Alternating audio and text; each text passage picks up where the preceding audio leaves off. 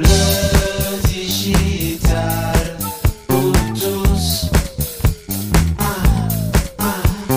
Le digital pour tous.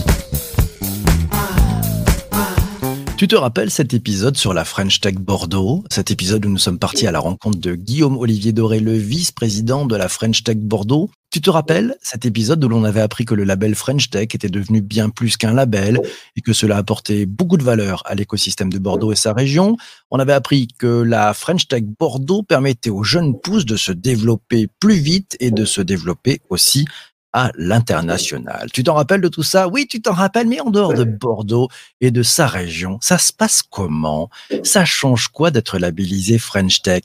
Pour en avoir le cœur net, si on allait vérifier dans une autre région française, si on allait vérifier comment ça se passe dans les Alpes. Et oui, ça change quoi la French Tech pour l'écosystème alpin, pour les startups, les investisseurs, les décideurs et les community builders de la Savoie. Pour bien comprendre ce que la French Tech change in the Alps, l'invité du jour est Virginie Debuisson, membre du comité exécutif French Tech in the Alps. Bonjour Virginie. Bonjour PPC.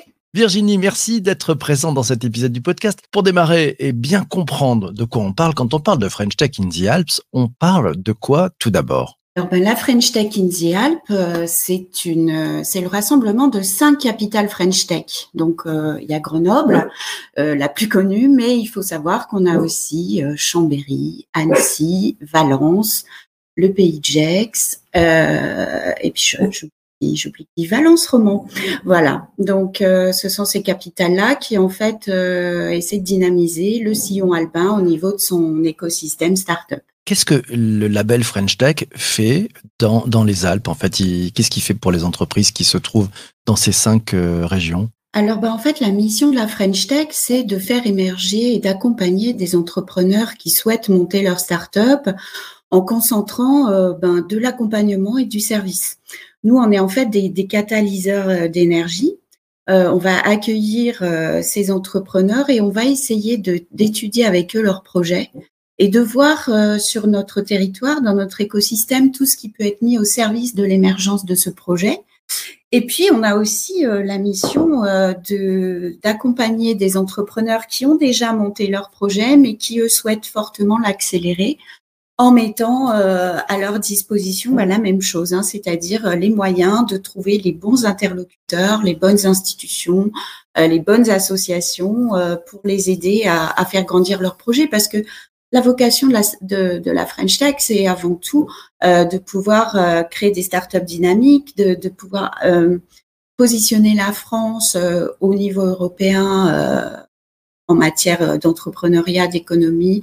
Et puis, c'est aussi, pourquoi pas, rêvons d'avoir toujours plus de licornes. On en a 26 de mémoire aujourd'hui et il est important qu'on arrive à en faire éclore d'autres. Il y a des licornes dans les Alpes ou pas encore? Ça arrive. Nous sommes au bord d'avoir des licornes. Au bord? Oh, c'est une bonne nouvelle, ça. C'est une bonne nouvelle. Il leur manque beaucoup? Non, il leur en manque pas beaucoup. On a, je peux citer quelques exemples. Allez, on y va pour le name dropping, c'est important. Vas-y. On a d'abord Verkor, qui est une super pépite, qui s'est distinguée il n'y a pas très longtemps, puisque Verkor va monter la première gigafactory. Alors Verkor, comme son nom l'indique, avec un K, travaille dans les batteries pour automobiles.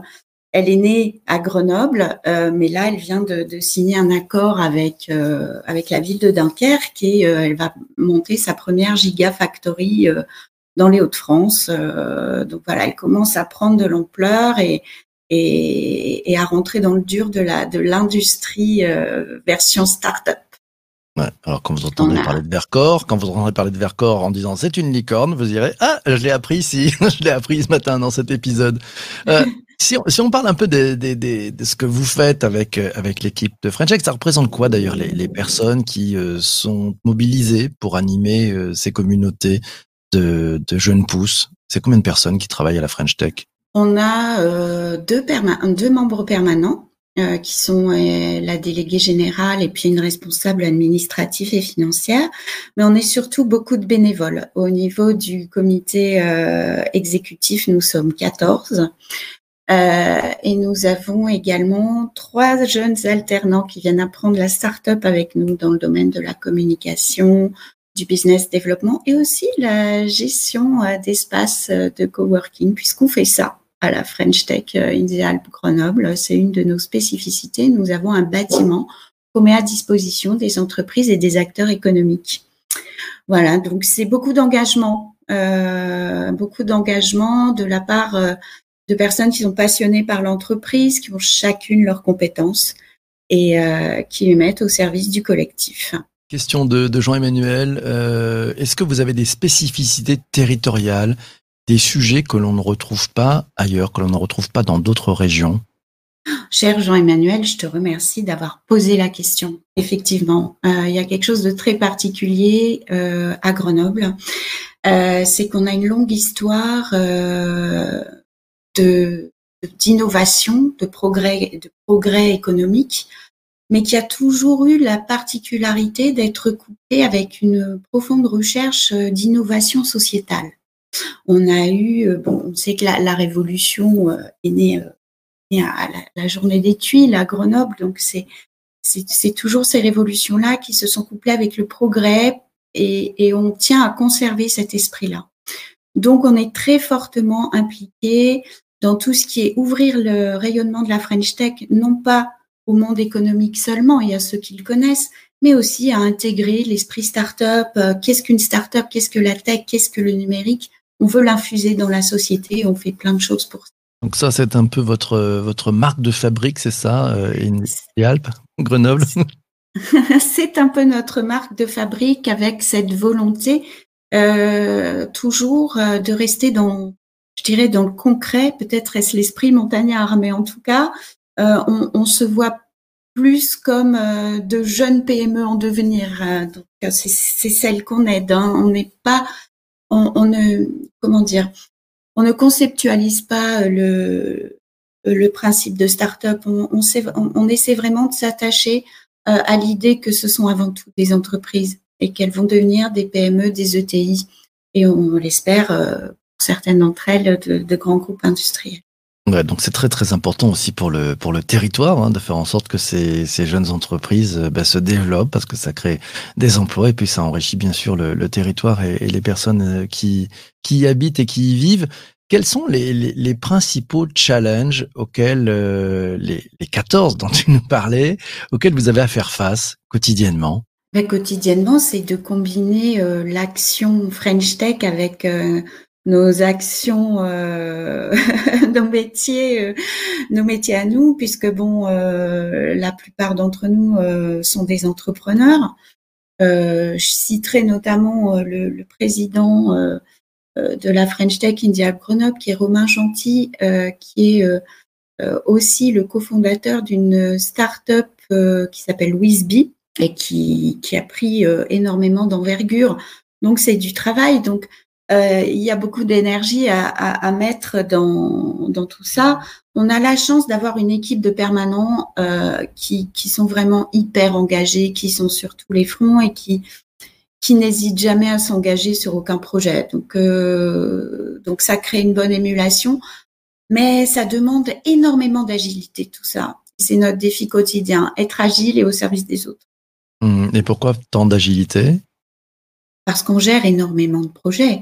Je parlais d'accompagnement des entreprises, mais il faut savoir qu'on organise aussi chaque année un festival qui s'appelle le Festival Transfo, qui est fait pour justement, j'en parlais tout à l'heure, ouvrir l'écosystème French Tech à tous les citoyens, aux écoles, aux établissements de la recherche, aux collectivités. Donc, il faut voir que sur tout le sillon alpin, parce qu'on l'organise sur tout le sillon alpin, ça représente des centaines d'événements gérés par des centaines de bénévoles qui proposent leur événement. Et nous, on va aller concaténer tout ça, animer, promouvoir. C'est un challenge qui se prépare sur 1 an. Donc, voilà le genre de choses qu'on fait. Puis, on a aussi des initiatives pour pousser des projets très concrets au service de l'emploi. Par exemple, le campus numérique à Grenoble qui forme des développeurs qui sont soit des jeunes, soit de moins jeunes, mais qui veulent changer de métier et puis apprendre les métiers du numérique, et notamment celui-là qui est très important. Et puis aussi, on a créé récemment, on a participé à propulser le premier incubateur de Scope qui s'appelle Coop Venture. Et pour montrer qu'il n'y a pas que des modèles classiques dans la start-up, mais aussi des modèles sur le temps un peu plus long, qui est celui de la coopérative. Voilà. C'est bon aussi d'avoir des modèles sur un temps un peu plus long. Je vais rebondir sur une question que te pose Laura. Elle te demande quel lien avez-vous avec les organismes de recherche de la région ? Les liens sont... Merci Laura de poser la question, parce que c'est vraiment... Une des spécificités de Grenoble, nous avons la chance d'avoir des centres de recherche d'exception. On a le CEA, on a avec le Synchrotron. Et en fait, on est en liaison quotidienne, presque, je dirais, avec ces centres de recherche, puisque c'est chez eux que nos entrepreneurs du territoire vont pouvoir aller chercher toute la matière nécessaire à mettre leurs innovations au point. Et on a aussi des centres de recherche qui vont créer des spin-offs et qui vont pouvoir créer eux-mêmes des startups en allant puiser dans le vivier de compétences et d'expertise entrepreneuriale et puis technique, de quoi faire émerger les projets. C'est notamment le cas d'une startup qui est bien connue ici, qui s'appelle Alidia. Autre question de Jean-Emmanuel. Il demande, pour vous, les startups recherchent principalement des levées de fonds ou finalement c'est un sujet, elles ont besoin de trouver des clients qui vont acheter des produits et des services. Aujourd'hui, tu vois deux clans ou non, tout le monde est sur l'une des deux recherches. Justement, je vous parlais de Coop Venture, le fonds qui s'occupe des scopes. C'est parce que vraiment, on est en train d'assister. Tu as parlé tout à l'heure, PPC, de l'intervention de Guillaume-Olivier Doré de Bordeaux. Et il est venu, d'ailleurs, au Festival Transfo nous parler. Parce que justement, comme lui, on voit qu'il n'y a pas que des licornes, il y a aussi ce qu'on appelle des chameaux. C'est-à-dire des gens qui vont peut-être pas faire des levées, mais qui vont aller chercher du client et qui vont avoir de la croissance naturelle, qui peut être très forte. Mais nous, on est là aussi pour les accompagner, pour trouver du réseau, pour trouver des moyens pour eux de valider leurs hypothèses et de rentrer dans le dur de l'acquisition de nouveaux clients et de nouveaux segments de marché. Donc oui, les deux démarches coexistent, pardon. Et je crois que c'est important de le souligner parce que on parle beaucoup trop des startups sous le seul prisme de la levée de fonds. Or, derrière ces magnifiques levées de fonds, et bravo à tous ces gens parce que c'est pas facile, il y a aussi des gens qui arrivent à grandir sans faire de levée faramineuse, mais avec l'accompagnement de startups, de banquiers. Et ça, il faut le souligner également.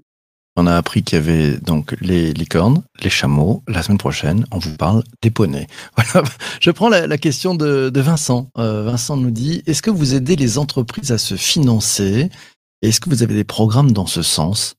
Oui, alors la Startup Nation, elle est nationale. Donc, il faut savoir que sur le territoire, on est aussi chargé de transposer au local des programmes qui sont nationaux.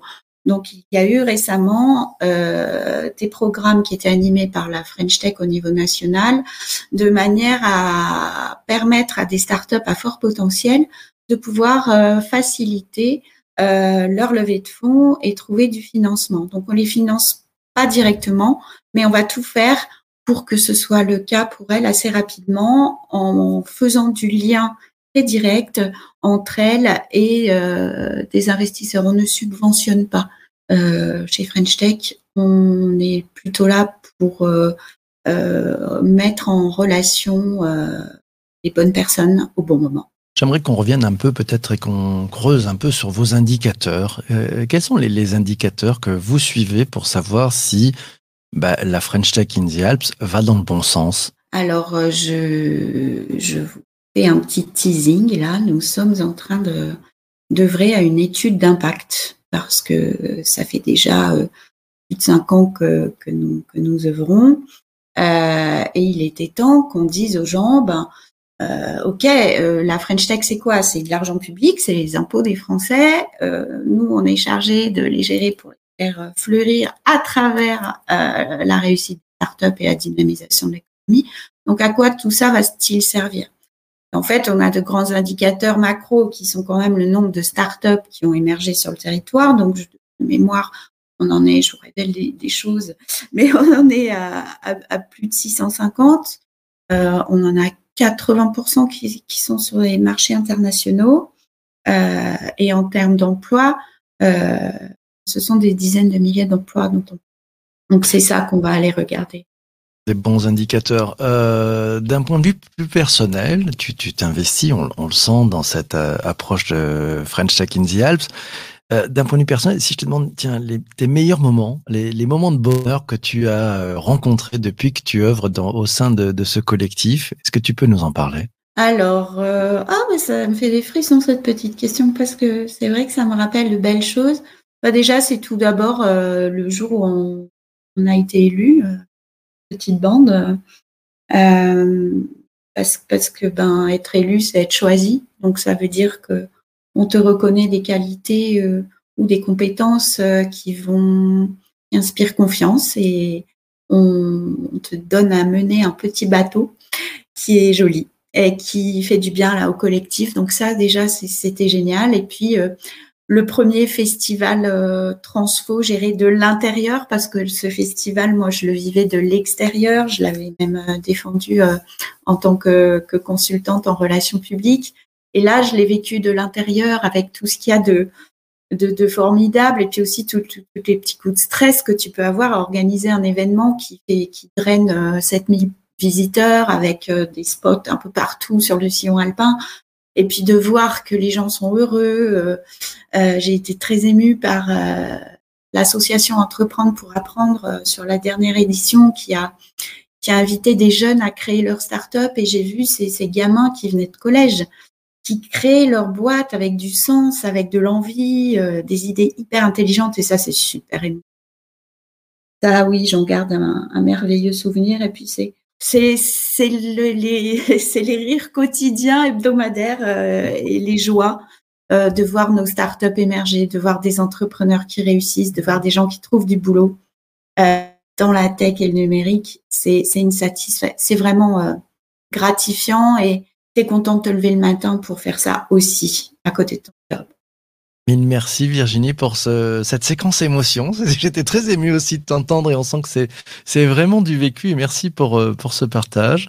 Merci à toi d'être passé dans cet épisode du podcast.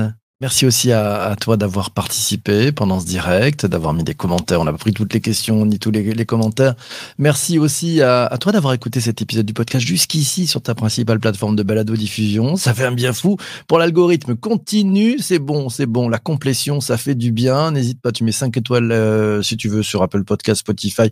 Un commentaire aussi, ça fait encore plus de bien à l'algo. D'ici là, on parle... Oui, demain, le rendez-vous de demain, 7h30, on va parler de... le métaverse, qu'est-ce que ça change dans le monde du divertissement? Tu sais, le divertissement, l'activité qui permet aux êtres humains d'occuper leur temps libre en s'amusant, en se détournant de leurs préoccupations. Le métaverse arrive, on va en parler demain matin, on va voir ce que ça change dans le modèle pour celles et ceux qui font et qui sont à la manœuvre en matière de divertissement. L'invité de ce podcast sera Fabien Roch, le décrypteur de tendance tech chez Anti Brouillard. Il sera demain matin avec nous à 7h30. D'ici là, portez-vous bien et surtout, surtout, surtout, ne lâchez rien. Ciao, ciao, ciao.